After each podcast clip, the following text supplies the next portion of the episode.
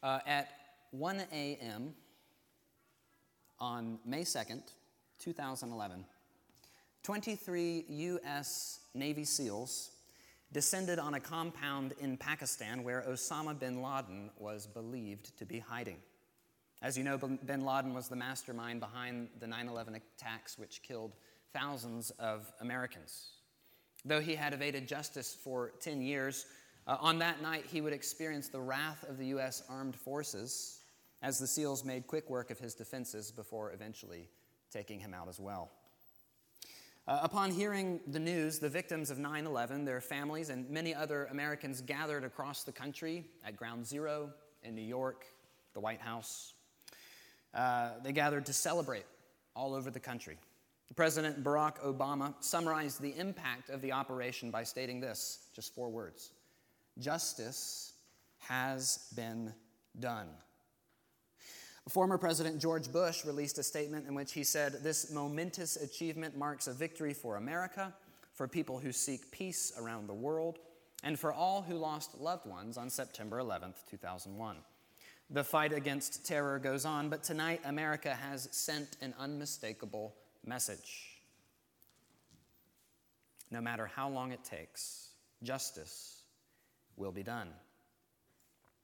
Uh, the killing of bin Laden provided a rare moment of unity between Democrats and Republicans as both presidents saw in the operation the accomplishment of justice and even the pursuit of peace. So, why would I bring uh, this story up in church? Because it presents for us an example of wrath and the execution of justice which are then celebrated, and rightfully so. I do this because this morning our psalm is going to take us through one of those passages that, you know, when you're getting to in your annual Bible reading plan, can make you blush. You're not sure what to, to do with it. Here in our psalm this morning, we have David praying that God would exercise his wrath against his enemies and so bring them to justice. Now, I'm human. I recognize that you typically go to church expecting to hear about love and joy, forgiveness and salvation, and rightfully so. One topic that is likely to make people squirm in church is the topic of God's wrath against sinners, and so it's usually avoided. But I think that it's a big mistake to avoid God's wrath. Because God's word has a lot to say about God's wrath. And Jesus himself, the love of God incarnate, talked about the wrath of God and even hell, not just occasionally, but often. God has given us his word for our edification. And so it behooves us to recognize that all of it there is for our good and not just the easy parts to read. And so, though this sermon may come as a challenge this morning, I ask you to embrace it. So, this morning we'll consider what this passage has to teach us about Christ and about ourselves. We'll consider how God's goodness is tied in part to his justice, and why that is a comfort for afflicted Christians and even a cause for worship. So let's read our first three verses this morning and then we'll pray. Pick up with me in Psalm 69, verse 19. Remember, we're covering the second half this week. 69, verse 19. You know how I am scorned, disgraced, and shamed. All my enemies are before you. Scorn has broken my heart and left me helpless. I looked for sympathy, but there was none, for comforters, but I found none. They put gall in my food and gave me vinegar for my thirst. Let's pray. Heavenly Father, we do come this morning humbly before you. Uh, we come before you recognizing that we do not sit in authority over your word, but that your word which comes from you, Your word, which is described, uh, your, your Son is described as your very word, it sits in authority over us this morning, Lord. So, God, we pray that this morning you would use your word to give us a greater understanding of who you are so that we may sit in awe and in wonder at what a great God we serve. I ask this in your holy and precious name. Amen.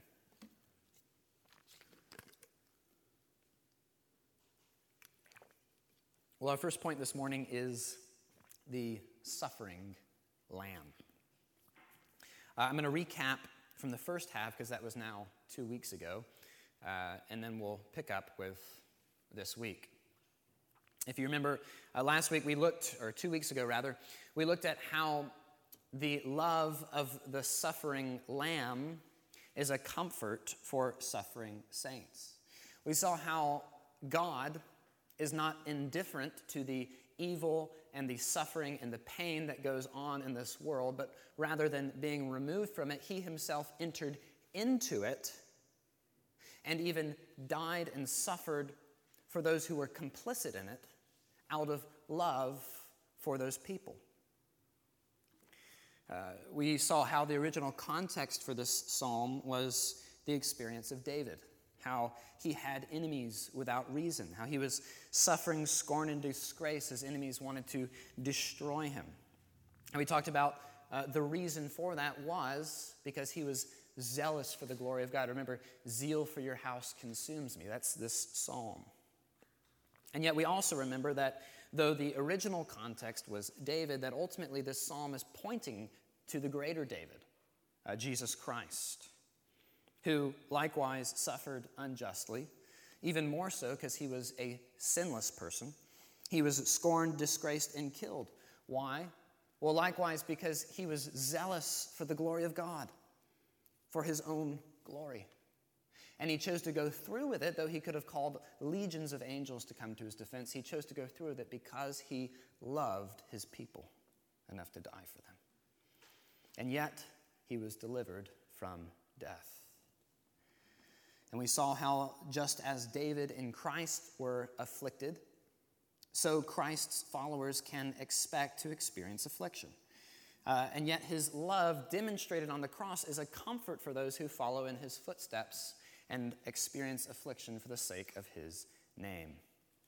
Lastly, we talked about how God permits his beloved children to go through times of struggle for at least four reasons. One, because he turns it for good. Secondly, because it advances his kingdom. Third, because it glorifies himself. And lastly, because it grows and sanctifies us.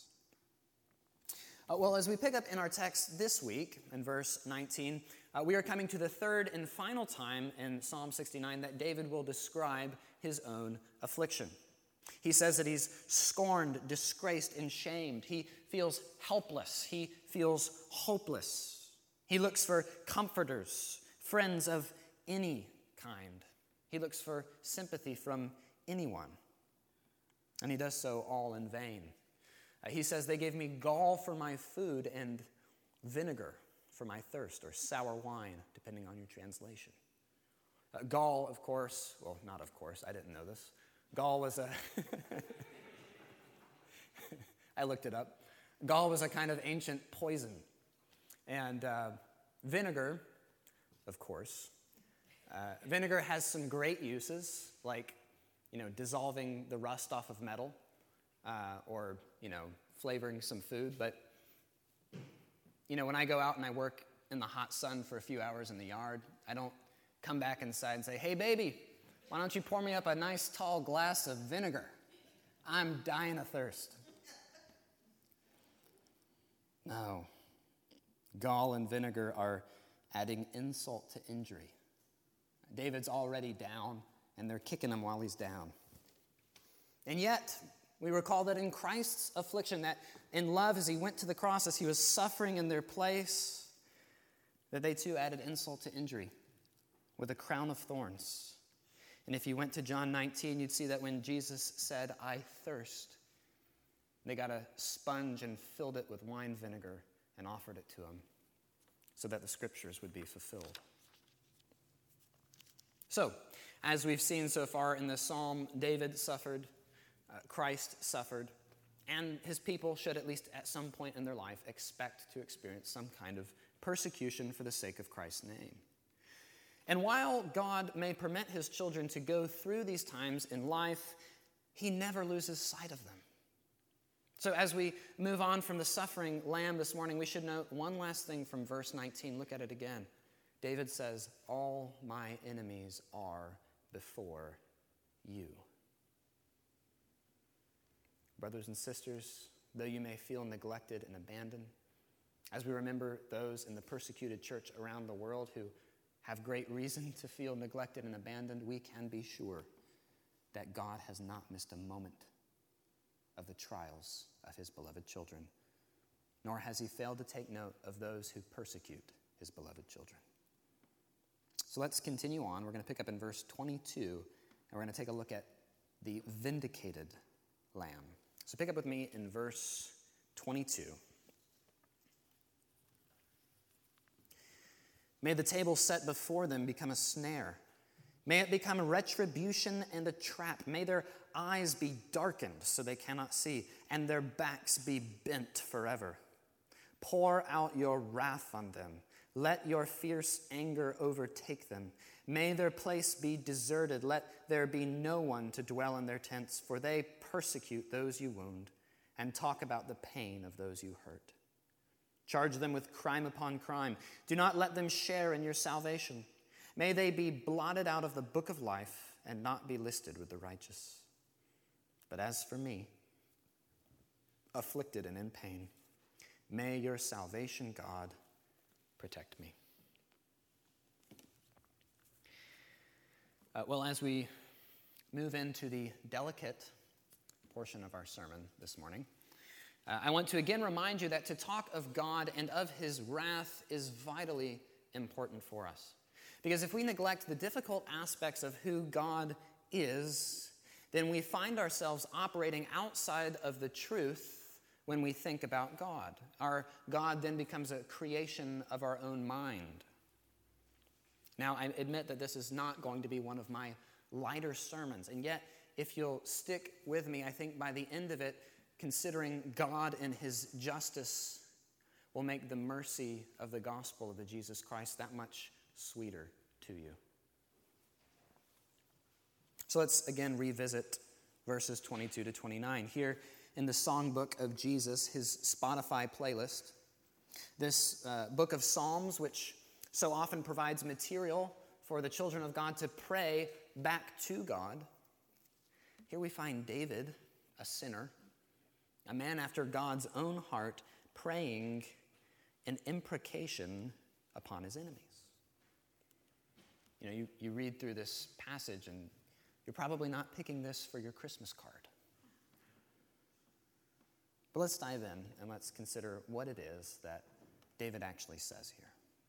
Verse 22, he uses the imagery of a table being set before his enemies. In the ancient world, having a table set before you was a kind of honor. He was praying that God would turn their selfish ambition, their aspirations to be honored, into a trap or a snare. Uh, he prays that they would be blinded, those eyes that caused so many others to shed tears, that they would lose their own sight and have their backs bent, or that their loins would shake, depending on your translation. Either way, it's talking about them losing their strength.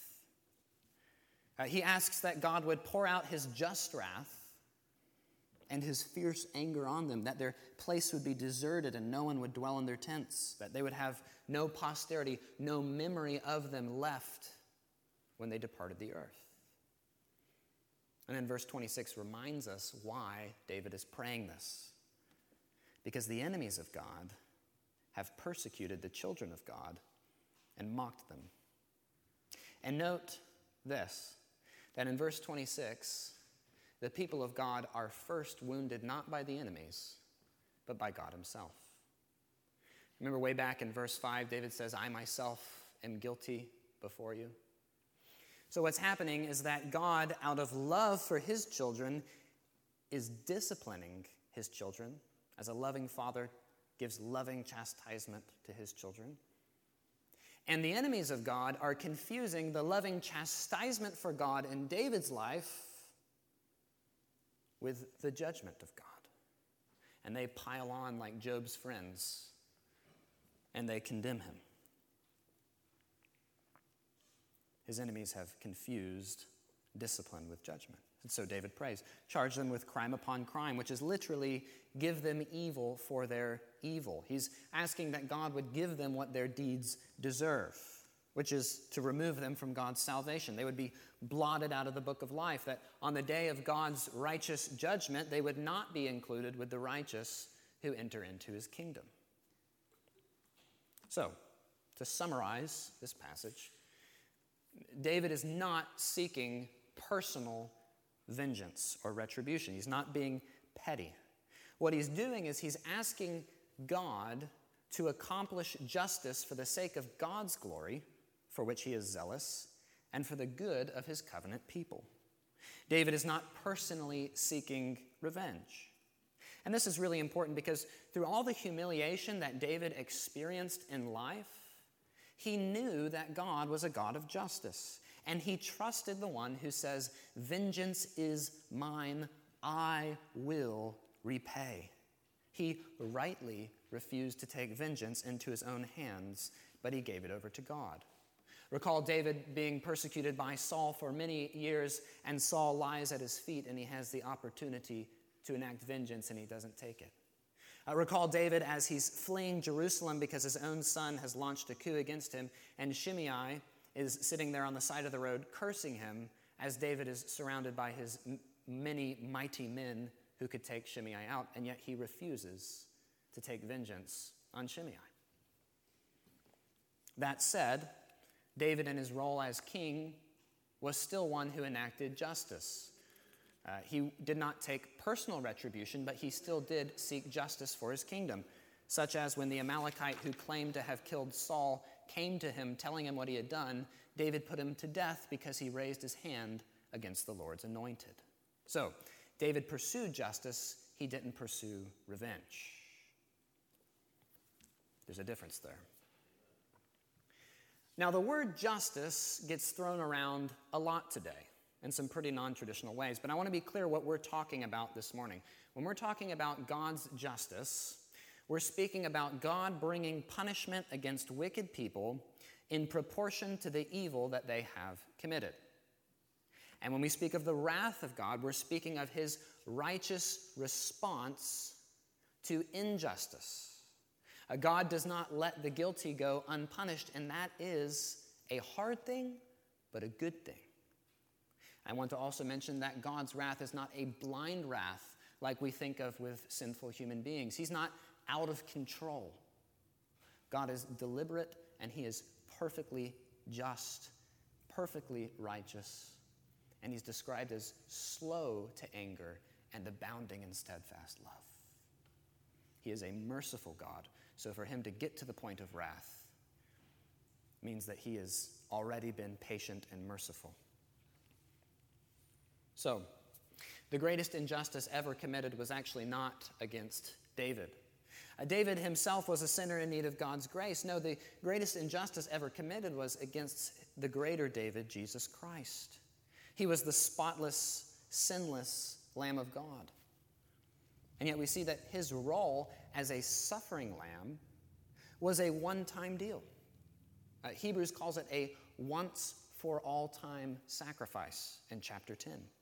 It was necessary to pay the price for the elect to be redeemed, and yet, having suffered and having risen from the dead and having ascended to the right hand of the Father in heaven, Christ now sits in judgment over all creation. The irony of his crucifixion is that those who thought they were judging him are themselves judged by the one they put on a cross, unless they seek his forgiveness. That's why Peter takes this psalm if you go to Acts chapter 1, and he applies verse 25 to Judas as proof of God's judgment against Judas for betraying the innocent Son of God.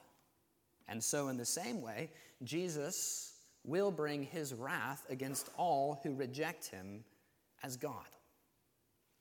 Now, I recognize that this is a harsh topic, But if you'll stop with me and you'll think about it, I think you'll come away agreeing with me that the wrath of Christ is an objectively good thing.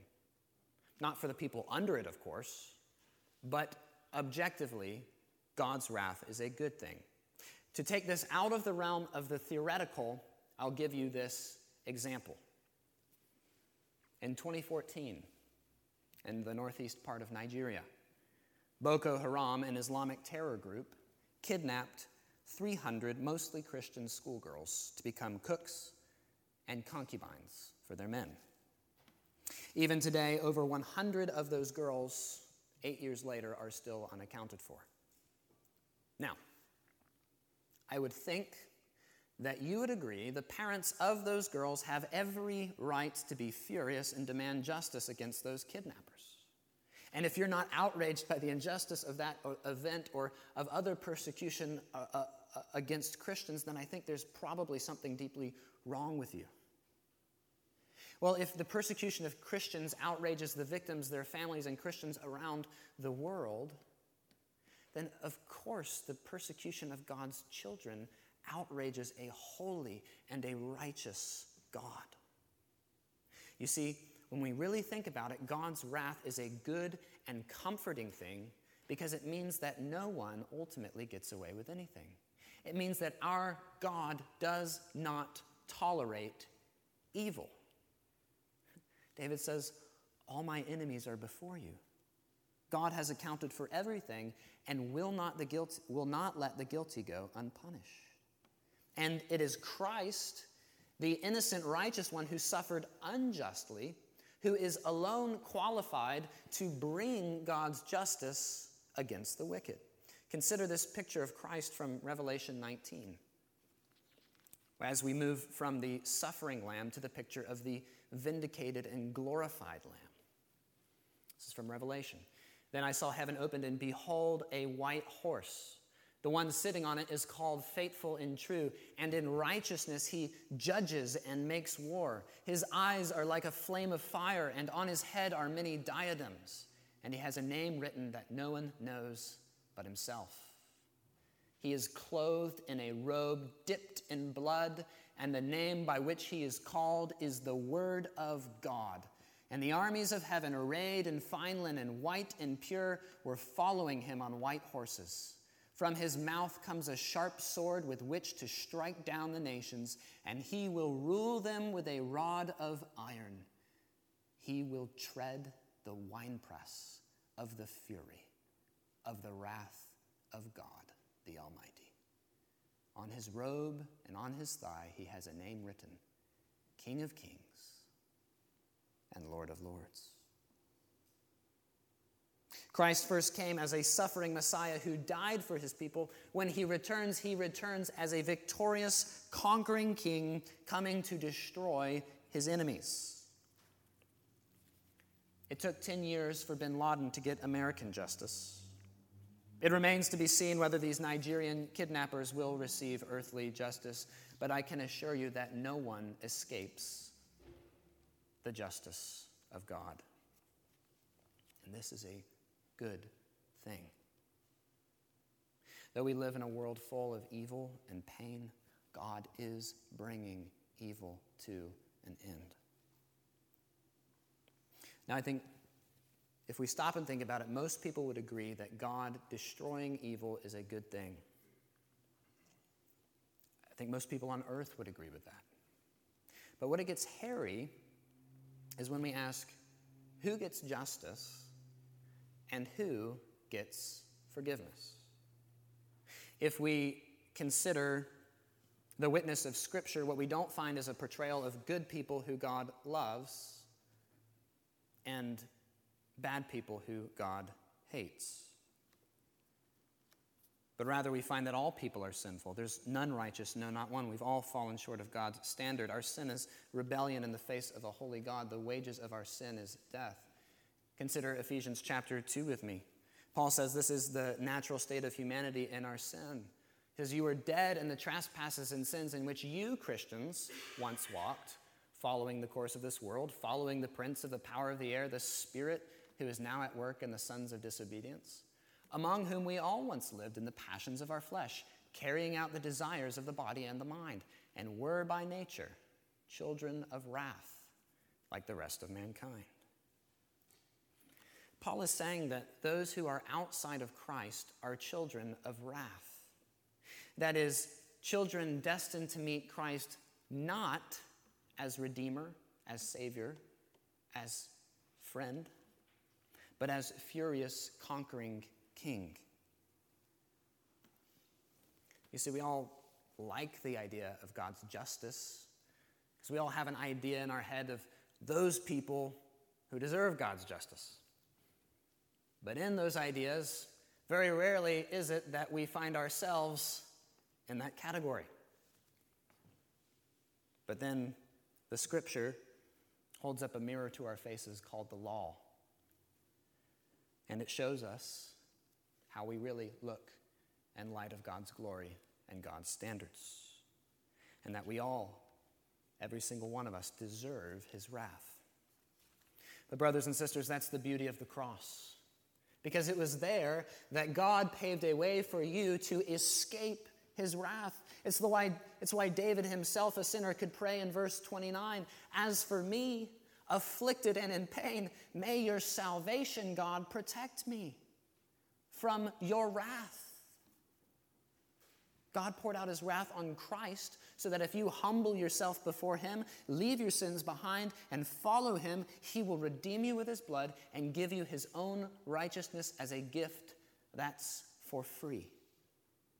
And so every one of us has two choices. We can allow Christ to bear God's wrath for us, or we can choose to face it ourselves.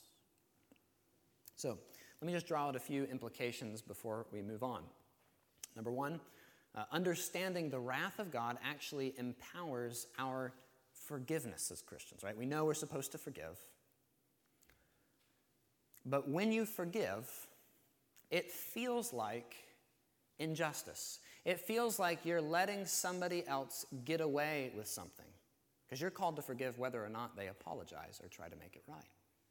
When you forgive someone wronging you, you are eating the debt that they owe you. But when you understand the wrath and the justice of God, you recognize that's not actually the case. Because you recognize that God says, Vengeance is mine, I will repay. And so the person who has afflicted you is either going to face God's eschatological fury for their sin, or, like you, they're going to turn to Christ, repent, and seek forgiveness. In which case, we can praise God for that. Remember that Paul, the apostle, was first Saul, the persecutor of the church of Christ, who oversaw the killing of Stephen with pleasure. And yet he became a great servant of Jesus Christ as he was forgiven. So, it empowers our forgiveness. Forgiveness is an act of faith that God is just. In a similar way, trusting in God's justice helps us as Christians to persevere when we face persecution. Now, in this country, uh, persecution usually doesn't look like it does around the world, right? So we're not usually facing a life or death situation for our faith. Praise God for that. I hope it never gets to that point. But around the world, even today, many Christians do face a life or death situation when they choose to follow Christ. And knowing that his wrath is coming is a great comfort and encouragement to them facing persecution. Now, maybe this question has crossed your mind. I know it did mine this week as I was preparing. As Christians, is, it ever appropriate for us to pray as David does here? That God would bring his wrath against those who hurt his children.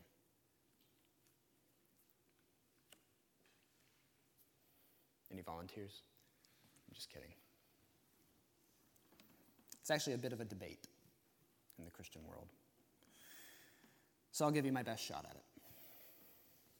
Uh, first, I think we have to establish that with the coming of Christ, we have a greater knowledge of God's wrath and of his justice than David did. We understand the eternal nature of hell better than David did because we come later. We know that no one ultimately escapes God's justice. Uh, we should also note that Jesus in Matthew 5 and Luke 6 tells us to love our enemies. He calls us to pray for those who persecute us. And so I think we have to admit that that's primary here. That we love our enemies, we pray for them. We're certainly not seeking revenge, but we're forgiving them. That said, forgiveness doesn't prevent us from praying that God would bring his justice to earth. Perhaps not on a personal retributive level, as David didn't take personal retribution. But when we're praying, Your kingdom come, Your will be done on earth as it is in heaven, we're praying that God would bring peace through judgment. And as it turns out, we're given a glimpse of the prayers of martyrs who are slain in the presence of God in Revelation chapter 6. And let's consider what they are doing as they praise God.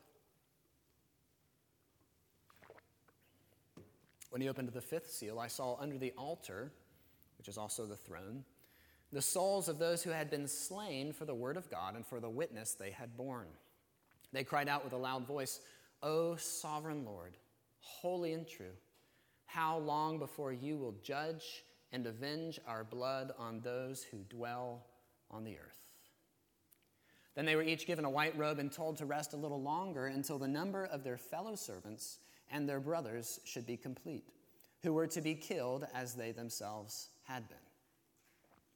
When he opened the sixth seal, I looked, and behold, there was a great earthquake, and the sun became black as a sackcloth, the full moon became like blood, and the stars of the sky fell to earth as the fig tree sheds its winter fruit when shaken by a gale. The sky vanished like a scroll that is being rolled up, and every mountain and island was removed from its place. Then the kings of the earth, and the great ones, and the generals, and the rich, and the powerful, and everyone, slave and free, hid themselves in the caves and among the rocks of the mountain, calling to the mountains and rocks, Fall on us and hide us from him who is seated on the throne and from the wrath of the Lamb. For the great day of their wrath has come, and who can stand? So these martyrs in heaven are using the words of the psalmist How long, O Lord, before you bring justice? And God doesn't rebuke them. He says, Wait a little longer for my timing. Because when the wrath of the Lamb comes, it is absolutely terrifying. The people there in verse 16 are so terrified of the holy gaze of Jesus Christ that they flee to the mountains, wishing that they would just fall on them because they can't stand the gaze of the Lamb. It is a fearful thing to fall into the hands of the living God. So let me ask you this this morning Is that a possibility for you this morning? falling into the hands of the living God? If you died today, would you die in your sins or in the free offer of righteousness that Christ offers you? If he were to return today, would you be cheering on the rider of the white horse as he brings justice and everlasting life? Or would his holy wrath drive you to attempt and flee to the mountains? Notice what I'm not asking. I'm not asking, have you lived a moral life? I'm not asking whether or not you call yourself a Christian, whether you were born into a Christian home. I'm not even asking if you were baptized. If you trust in any of those things, then that means that the wrath of the Lamb is resting upon you today. What I'm asking you is this Has the blood of Christ covered your sin? Is he your only hope and life and death? And if so, praise God. If that's not the case, I urge you to turn to him this morning. To those who reject him, he is terrifying, but to those who love him, he is Savior, Redeemer, and friend. He is near to the sinful and to the broken. He shed his blood for sinners like me and like you. So, Christians, I think we're called to pray for those who persecute us, that they would come to repentance. I think we're called to love those who persecute us, that we would not take revenge into our own hands. And yet, I don't think it's wrong for us to pray that God would bring his justice to earth. Those two aren't mutually exclusive. God is just, and that is a good thing. That is a comfort to us as we walk through an evil and painful world. There is an endpoint, and God will bring evil to a close. The fact that he does us does this gives us yet another reason to praise him. Let's pick up on that in verse 30 to 36 as we close out our psalm.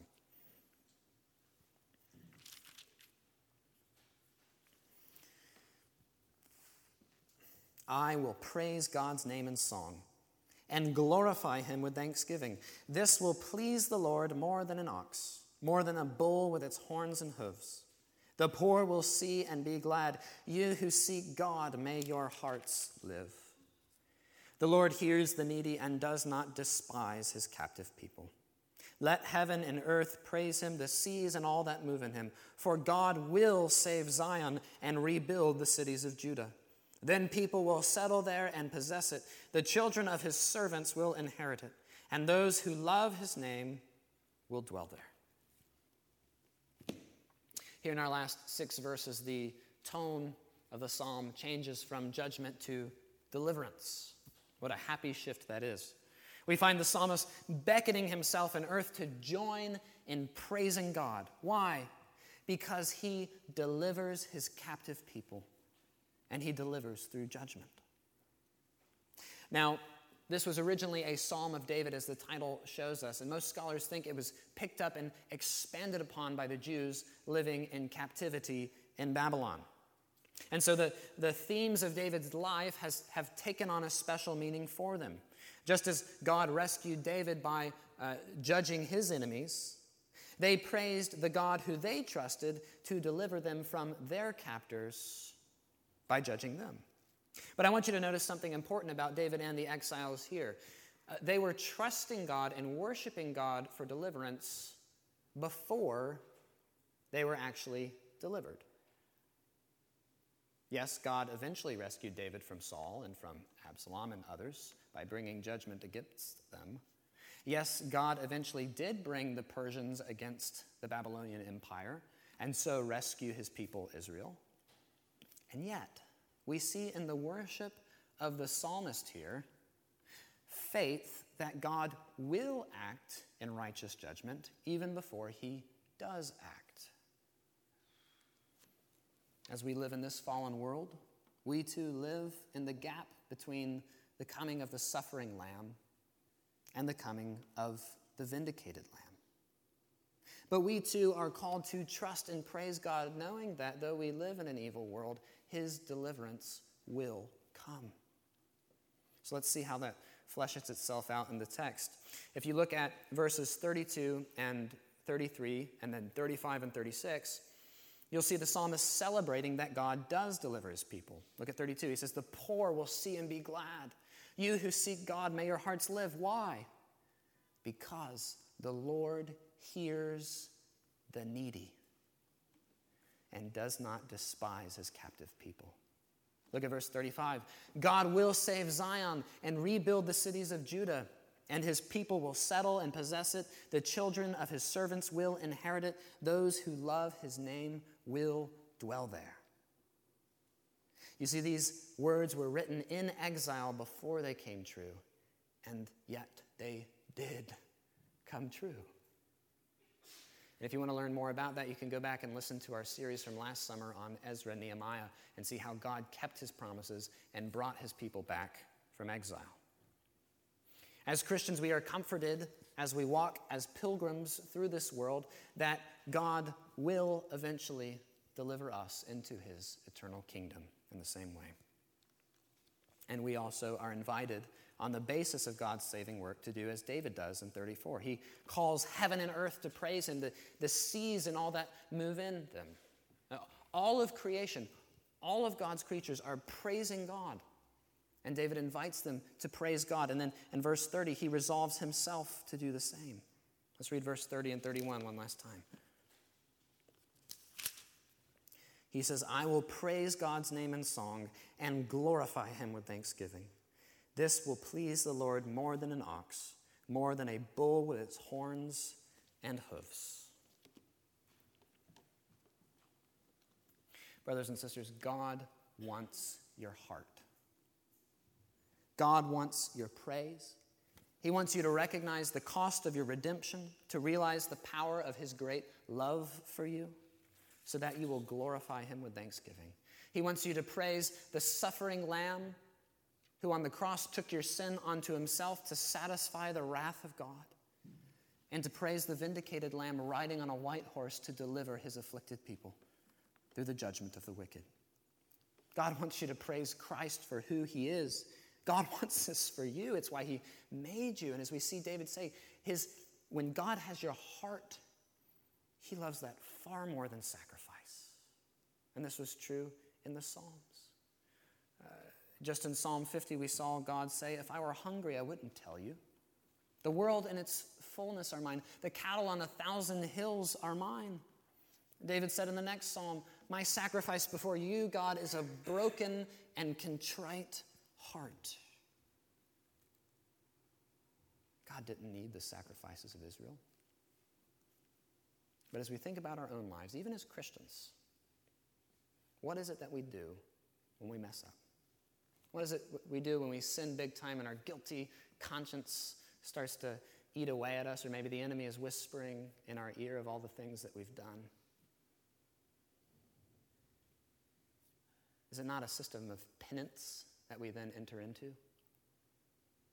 Do we resolve, well, I'm just going to read my Bible more this week as a kind of way to absolve our guilty conscience? Or I'm, I'm going to pray more this week? Or I'm going to give more money to the church? Maybe if you're from a Roman Catholic background, I'm, I'm going to pray 25 Hail Marys this week, and that will please God.